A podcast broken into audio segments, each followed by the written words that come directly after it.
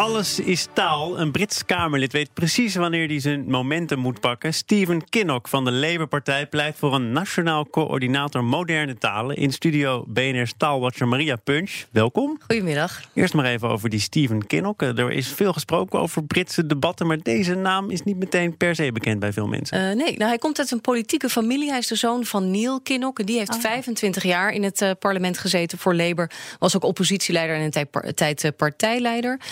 Zoon Stephen, ja, die staat in een lijst van de site Politico bij de 40 Brexit troublemakers om in de gaten te houden. Hij kwam een paar dagen geleden in trouble met de speaker, de voorzitter van het Britse lagerhuis, toen hij premier May niet liet uitpraten. All he wants to do is to play party politics. He's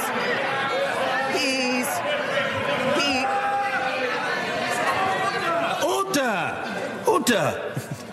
Mr. Kinnock, you are a cerebral denizen of the house. Gesticulation and shouting are way beneath your pay grade, man. Calm yourself and develop some sense of repose. I said the leader... Ja, stevige reprimande, zo theatraal gaat het bij ons niet.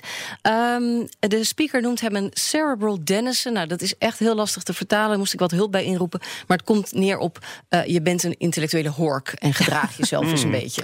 Blijft wel genieten, hè, dat theater. Maar goed, ja. Over zijn plannen dan, want die heeft hij ook nog. Mm-hmm. Er moet een nationaal coördinator komen. Wat moet hij dan gaan doen? Ja, hij heeft een opiniestuk geschreven en hij heeft gezegd, ja, wij hebben geen overheidsbeleid als het gaat om die moderne talen. Die hebben we juist nu zo ontzettend hard nodig. Eigenlijk moet er een soort instantie komen die promotie kan doen en beleid kan maken. Talenkennis belangrijk om rechtstreeks te kunnen praten met de mensen met wie je aan tafel zit. Economisch, maar ook diplomatiek en ook op het gebied van peacekeeping. Nu is het moment om daarin te investeren. Ja, nu. Het momentum pakt hij. Waarom dan nu? Wat maakt deze timing zo bijzonder? Nou ja, natuurlijk dat er een EU-deal ligt. Oh ja. Maar hij zegt, het gaat niet alleen om de blik naar buiten, naar de toekomst, de lange termijn, maar ook de blik naar binnen. Hij zat in het Remain-camp. Hij zegt, de Brexit heeft ook een kloof binnen Groot-Brittannië. Heeft die kloof eigenlijk sterker gemaakt. Dus hij wil een boodschap van verbinding brengen. En dan vindt hij dat talenkennis ook past in verdraagzaamheid en bij de multiculturele samenleving die Groot-Brittannië is. En hoe beroerd is het dan? Want zijn die Britten er misschien te lang van uitgegaan? Ach, iedereen spreekt wel Engels, passen zich aan. Ja, de cultuur was ook wel monolingual, zeggen ze dan. Een tweede taal leren is niet vanzelfsprekend in Engeland. Frans was heel lang een populaire taal. Nog steeds wel op de middelbare school. Spaans wordt steeds vaker aangeboden. Maar 3/4 van de Britten zegt, ik ben eigenlijk niet in staat om een gesprek te voeren in een andere taal. En als je kijkt bijvoorbeeld naar de studenten, Britse studenten, dan leert slechts 5% een tweede taal erbij. En bij de studenten in de EU is dat 51%. Dus dat is een groot verschil. Nou, dan zou je toch zeggen, als je dit soort percentages hoort, werk aan de winkel, dat pleidooi van die Kinnock, dat zou maar eens zomaar iets kunnen worden. Ja. Nou, het is een beetje een proefballon zoals er elke dag wel een paar opgaan, denk ik. Hij heeft wel steun van een belangrijke ondernemersclub. En van de zomer heeft de minister van Schoolzaken, die heeft ook een plan gelanceerd voor een soort National Language Center. Ook echt gericht op het vergroten van het carrièreperspectief van de Britten via taal, moderne talen.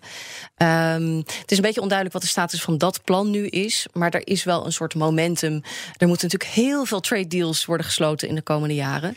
En ik denk dat de Britten nu wel snappen dat ze natuurlijk alleen met hun Queen's English er niet komen. Dat ze er dan niet komen. En misschien dat, wilde je ook al echt zeggen dat er nu politieke gevolgen zijn geweest omdat die Britten de taal niet goed beheersen of dat ze te arrogant zijn geweest? Zover gaat hij niet, maar hij zegt, ik denk omdat het toch een beetje een rellerige politicus is. Een relschopper, ja. Nou ja, hij beheerst het hele palet. Hij heeft bijvoorbeeld morgen een soort kennissessie waar mensen en researchers bij elkaar kunnen komen, waar hij zijn proefballon nog even wat kan onderbouwen.